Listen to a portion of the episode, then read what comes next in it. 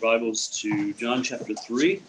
We're going to be basically finishing out John chapter 3. It's a, it's a long section. We may come back a little bit to um, next week to look at the end of it, but I think we'll be able to cover it today. Uh, it, does, it does divide into two sections, although uh, we, if you read chapter 3, look at John does this you know, all over the place. Um, you, it's hard to it's hard to separate the words of, of Jesus from the words of John, the, the narrator. So he's he's the one telling the story, and very often his words will go.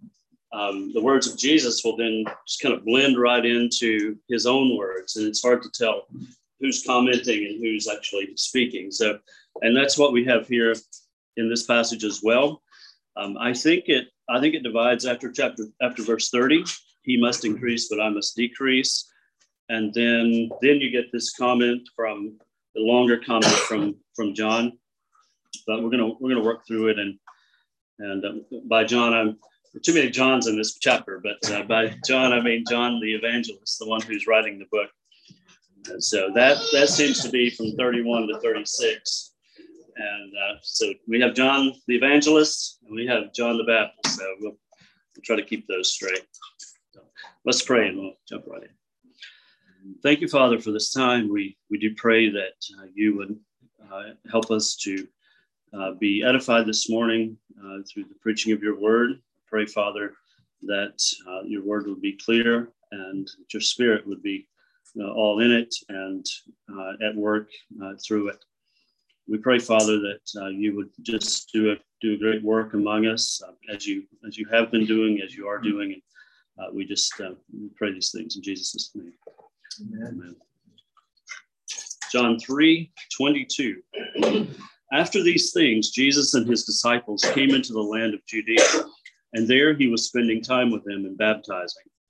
John also was baptizing in uh, Aenon near Salim because there was much water there and people were coming and were being baptized, for John had not yet been thrown into prison. Therefore, there arose a discussion on the part of John's disciples with a certain Jew about purification. And they came to John and they said to him, Rabbi, he who was with you beyond the Jordan, to whom you have testified, behold, he is baptizing, and all are coming to him. John answered and said, A man can receive nothing unless it has been given to him from heaven. You yourselves are my witnesses that I said, I am not the Messiah, but I have been sent ahead of him. He who has the bride is the bridegroom, but the friend of the bridegroom who stands and hears him rejoices greatly because of the bridegroom's voice. So this joy of mine has been made full. He must increase, but I must decrease. He who comes from above is above all. He who is of the earth is from the earth and speaks of the earth. He who comes from heaven is above all. What he has seen and heard of what of what he of that he testifies, and no one receives his testimony. He who has received his testimony has set his seal to this, that God is true. For he for he whom God has sent speaks the words of God, for he gives the Spirit without measure. The Father loves the Son and has given all things into his hand. He who believes in the Son has eternal life but he who does not obey the Son will not see life, but the wrath of God abides upon him. Last week, we ended by speaking of the judgment that comes, or the judgment, as we see here in this text, that already rests upon those who, having witnessed the light that was coming into the world, reject that light. This light was, of course, the light of the new creation. Jesus himself, who is, who is the sign that new creation is coming and the means through which it will come about. It was the light of the new creation that was being brought into existence by the Father through his word, his Son. The one who rejects that light demonstrates that he loves darkness rather than light. I also spoke of the way that the blindness itself, the darkness itself, is, is willful. And it often comes as a result of the deeds that we practice John doesn't simply say that our the things that we love produce the deeds, although that makes good sense as well, but that our deeds can also produce our loves. That the deed itself has a holding power that working with the nature of humans leads to greater slavery and blindness. It is nothing less than a handing over of our powers as image bearing humans to something other than God. This then results in the pervasive darkening of the mind, such that one refuses to come to the light, to be exposed, and then to be healed. This final bit seems to be John the Evangelist's own comment on Jesus' interaction with Nicodemus and the way and a way to engage his audience so as to get his audience to examine themselves and their own response to the light of the world. To ask essentially, what about you as you look upon the light of the world? Will you too hide in obscurity, or will you venture into the light to share in the cleansing and the enlightenment that he brings?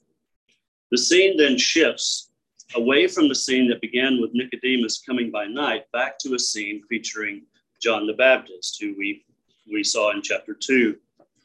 John's final testimony, John the Baptist's final testimony, testimony is the central focus of this passage.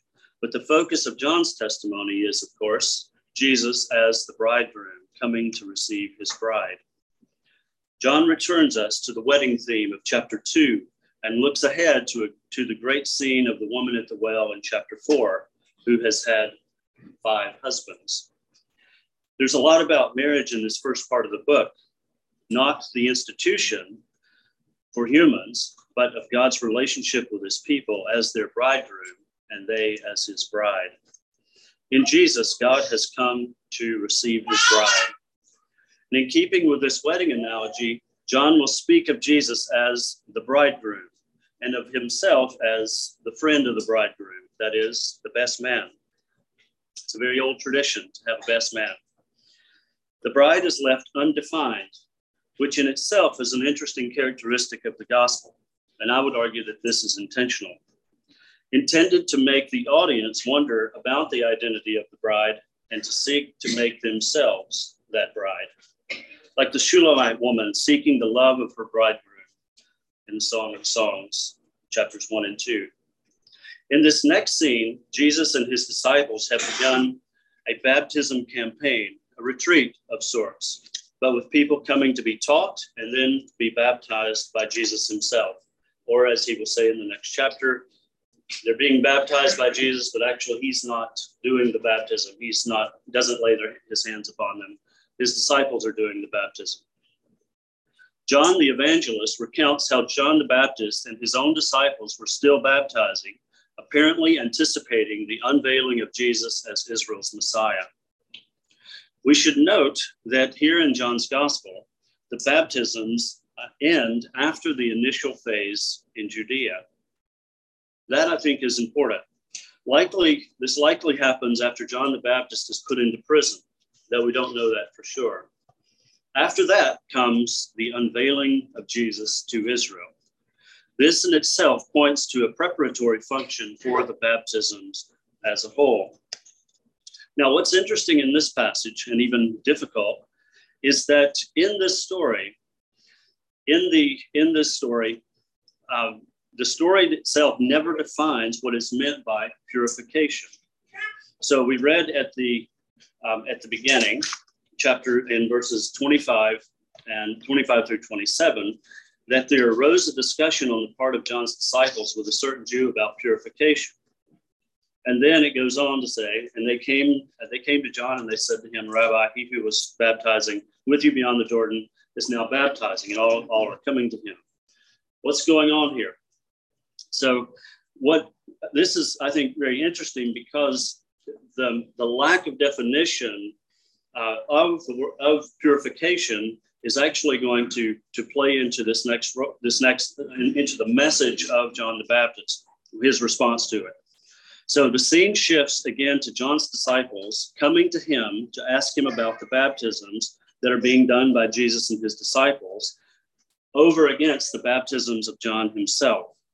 In other words, the discussion about purification seems to be cut short and never addressed when John's disciples come to John to ask him about Jesus baptizing people. It seems that the discussion of purification is never resolved and that, and that it is pointless even to mention it. It is likely, however, that the discussion between John's disciples and the Jewish man about purification actually centers around these two groups of people in different locations who are baptizing, baptizing uh, seemingly for different purposes. In other words, John's answer about Jesus as the bridegroom and John as the friend of the bridegroom is the answer to the question about purification. And we will see how this is the case. Let me read for us once again this little passage, and you'll see you'll see what I mean. That it seems as though the, the question about purification is never answered. But I'll argue that it is actually answered, and it's answered in the allusions that he gives earlier in the chapter to Ezekiel chapter 36. John 3 25 through 27. Therefore, there arose a discussion on the part of John's, John's disciples with a certain Jew about purification. And they came to John and they said to him, Rabbi, he who was with you beyond the Jordan, to whom you have testified, behold, he is baptizing, and all are coming to him. And then John gives his answer A man can receive nothing unless it has been given to him from heaven. Note that nothing in John's answer seems to be said about purification when they come to him. But I will argue, in fact, that John's answer is the answer to the dispute about purification. How can this be? First, baptism and water are themselves heavily symbolic of purification.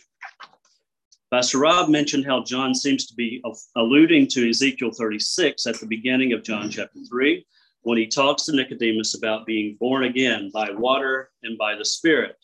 And this is correct. He has not left this illusion either. He's not, he's not left Ezekiel 36. Listen to Ezekiel 36, 24 through 27, and you will hear the you'll hear the connection that is being made in that text about purification and water, or in our text, purification and baptism. Ezekiel 36, 24. For I will take you from the nations, gather you from all the lands, and bring you into your own land. Then I will sprinkle clean water on you, and you will be clean. I will cleanse you from all your filthiness and all your idols.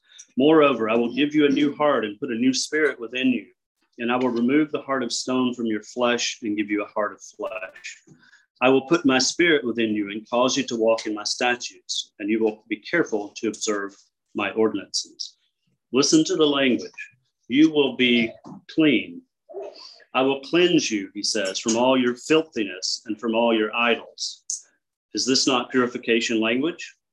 Yes, it is. But up until this point, John, in John the Evangelist, hasn't related baptism with the idea of purification, but he is connecting it now. He expects us to get it in the allusions. Nicodemus and the audience we who are reading the book have essentially been told that they themselves must be cleansed from their filthiness and their idols. And this is through a washing with water and by the Spirit, also a theme of Ezekiel 36 and Ezekiel 37 for that matter.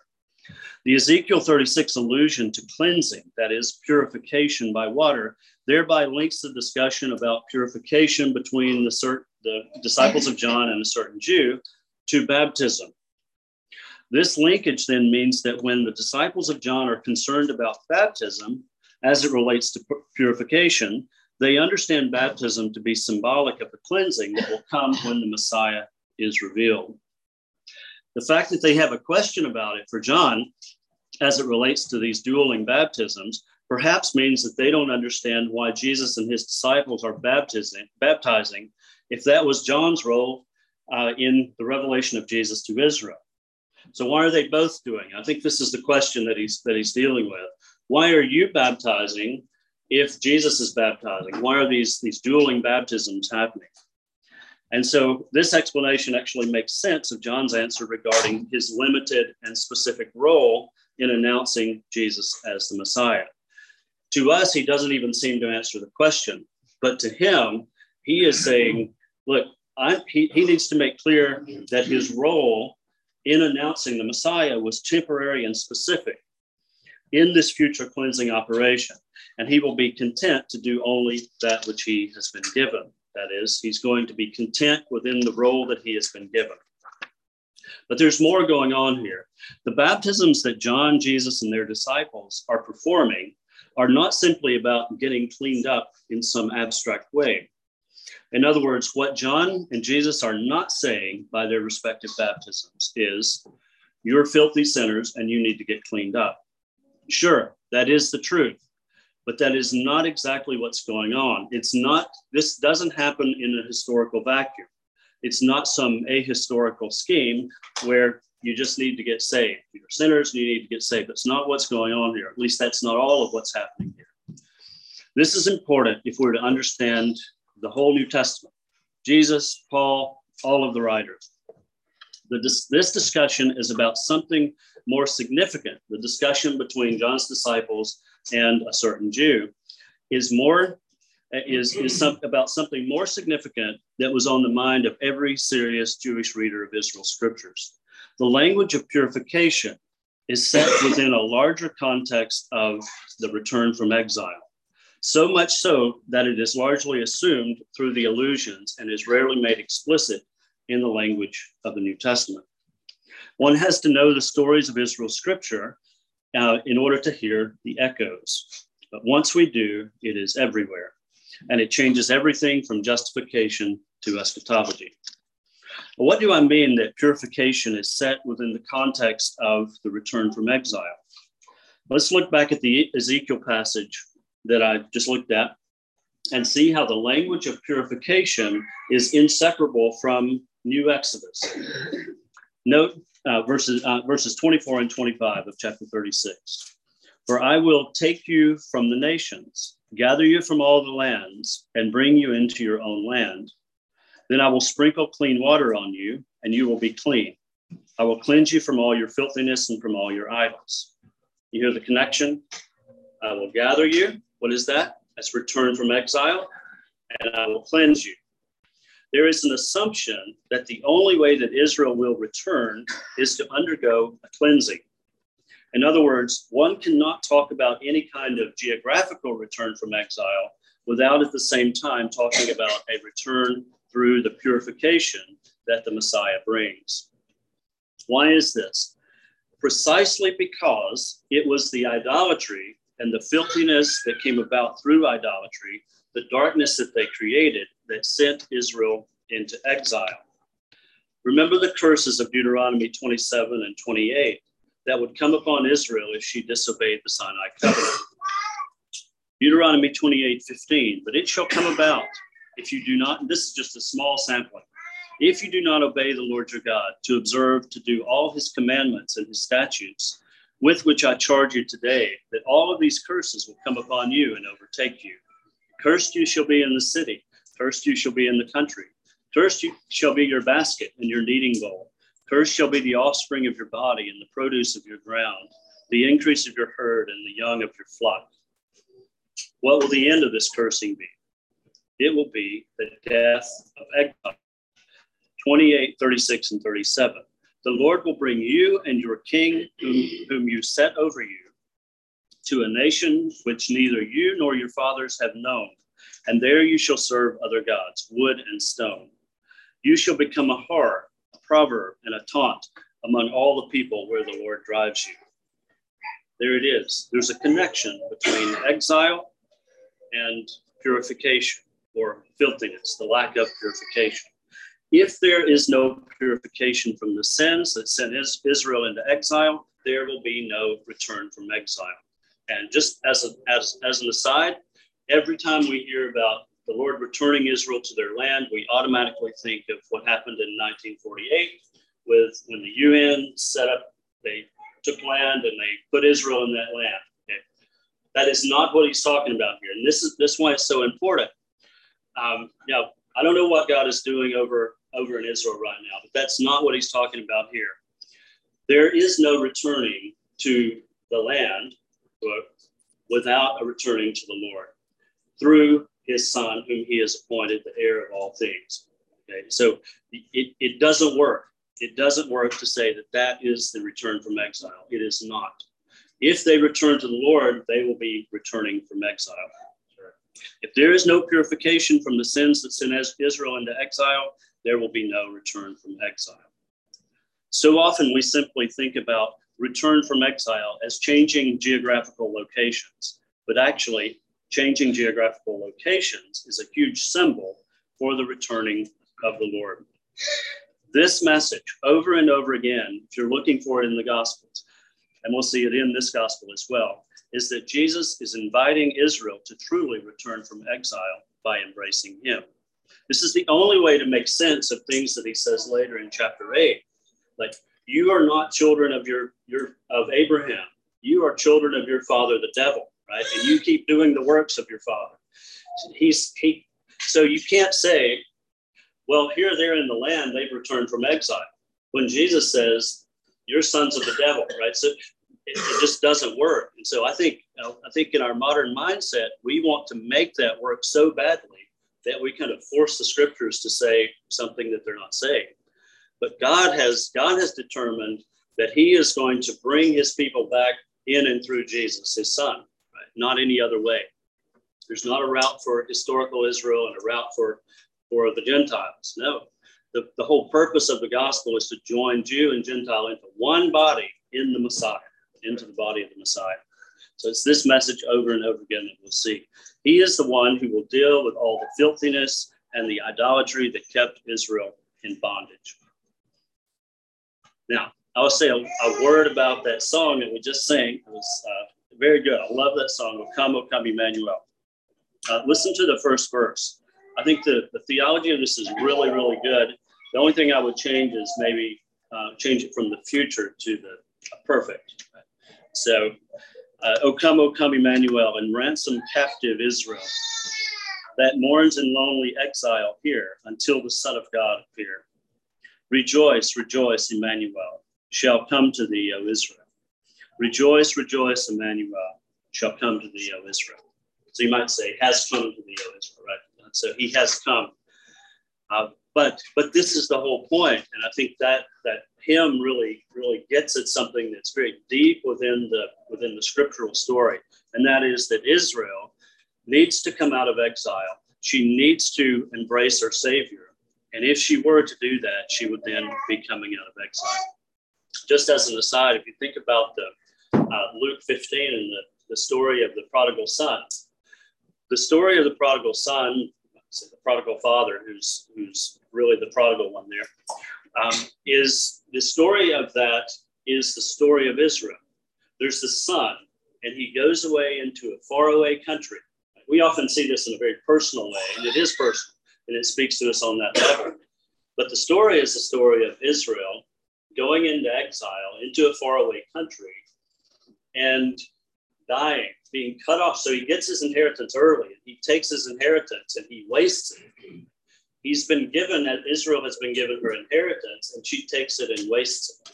Well, this younger son decides that she's going to return, um, that he's going to return. He's going to return to his father and he's going to say, like, I'm not even be worthy to be your son.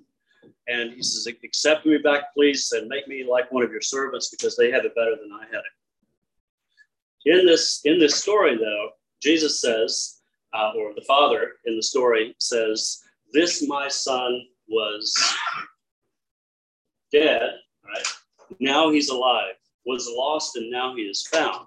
This is a way of talking about the son being in exile, the exile of death, which we read about in Deuteronomy, and then coming back to life, experiencing a resurrection. Look at uh, look at Ezekiel 37. It's the same thing happening there. They're dead, all the bones are there.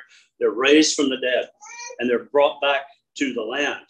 But this is actually going to happen through Jesus, and He's going to cleanse uh, the sins and the impurity.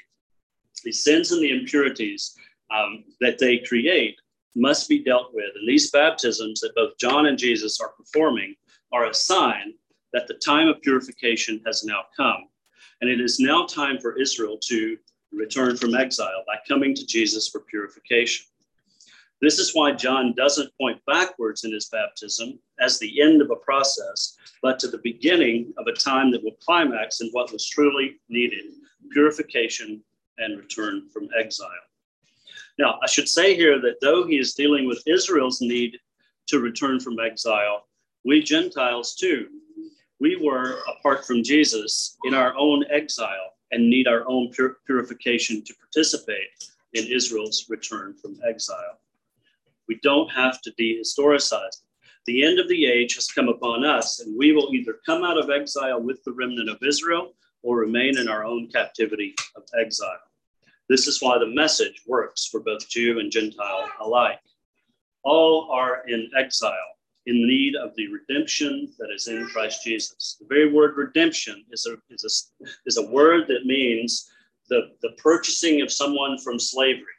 And in Israel's history, this means purchasing them from Egypt, bringing them out and bringing them out of exile.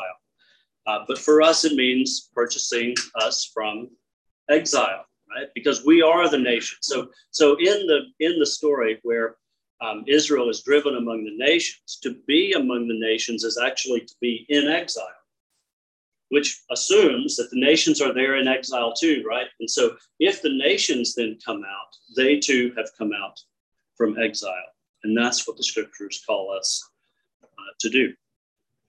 Now, this, uh, this brings us to John's response to his questioning disciples, whose question goes something like this Jesus is having success baptizing, people are flocking to him. What does this say about you and by extension, us? Now, as uh, has been pointed out many times, what follows is essentially the, the, the essence of humility. John, the forerunner and prophetic herald of the Messiah, is seemingly being upstaged and rendered irrelevant by the one he has announced. The announcer fades into the background, receiving the attention of the moment, only to see that moment fade when the one who is announced finally arrives and begins doing what he intended to do. Everyone forgets the announcer, but John is singularly focused on the purpose of his own mission and the joy he has as he sees the fruit of his proclamation. Here is what he says in 27 through 30. John answered and said, A man can receive nothing unless it has been given to him from heaven. You yourselves are my witnesses that I said, I am not the Messiah, but I have been sent ahead of him. He who has the bride is the bridegroom, but the friend of the bridegroom who stands and hears him rejoices greatly because of the bridegroom's voice. So this joy of mine has been made full. He must increase, but I must decrease. A truly humble point of view. To know one's place and simply do what God has you in the world to do. This is really the heart of contentment, knowing one's purpose, however big or small, and simply doing it, not seeking to go beyond that purpose.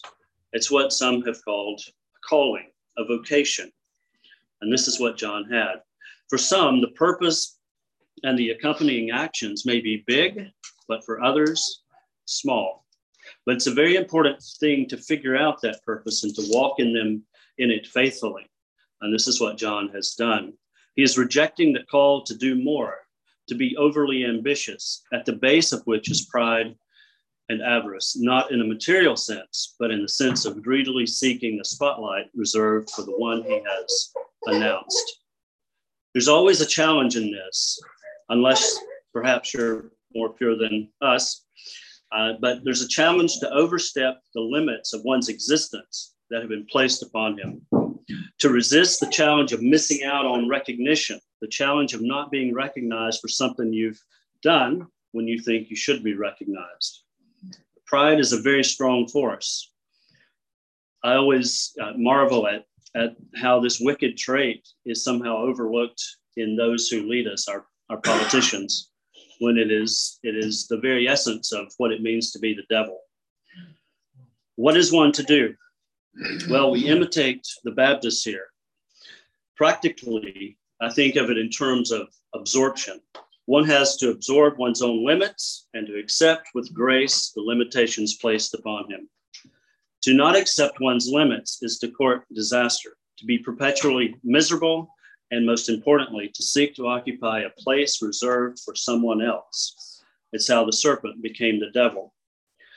Leaving that place designed for him, he sought to usurp the place and role reserved for God alone, seeking to rule in God's place.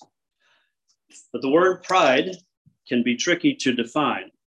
We are not talking here about being proud of one's accomplishment or those of others. John is quite proud of his role, so to speak He is rejoicing greatly in the bridegroom's voice, the one whom he has announced. But he's content in that role and not seeking to go beyond it. That Jesus is baptizing means that, that John's joy is about to be made full. He says in verse 29, and the mission is going forward. And that's what he's concerned about. What we have to do as followers of Jesus is to be content in the roles given to us.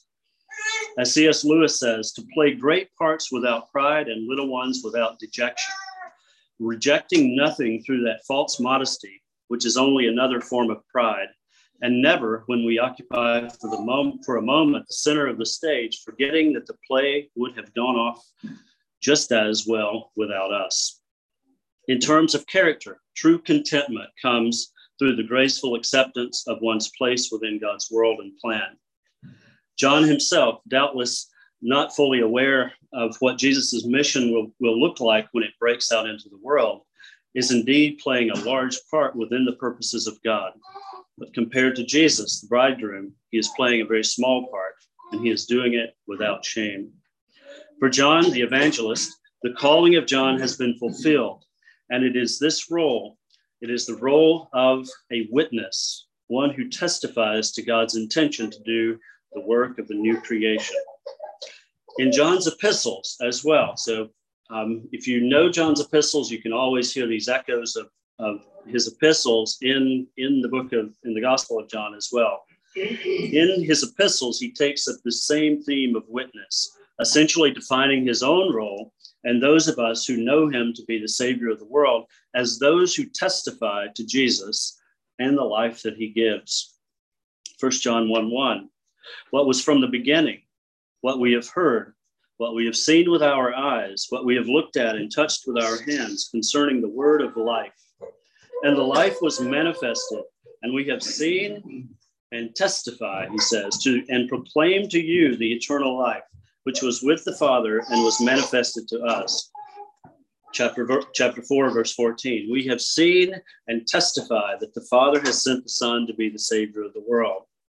Note that this is similar to what was said here in John's Gospel, but here it is Jesus who is testifying to what he has seen and heard from above. So I'm speaking about 31 through 36. He who comes from above is above all and he who is of the earth is, is from the earth and speaks of the earth. He who comes from heaven is above all. What, what he has seen and heard of that he testifies. So in the gospel, it's Jesus who is testifying about what his father has said.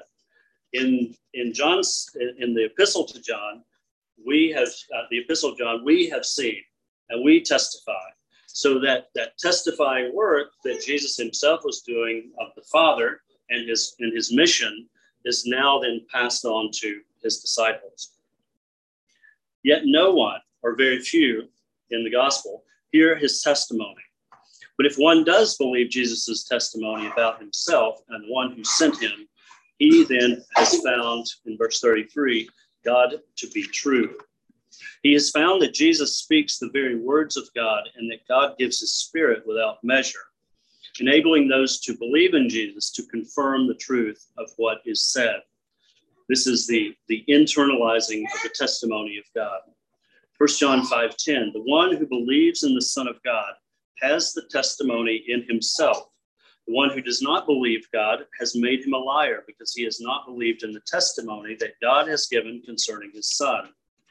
Verse 11, and the testimony is this God has given us eternal life, and this life is in his Son. What is his testimony? Life, nothing less than life, eternal life. Just as he says in our present text, he who believes in the Son has eternal life, all flowing from the love of God that he has for his Son and the love of God that he has for the world.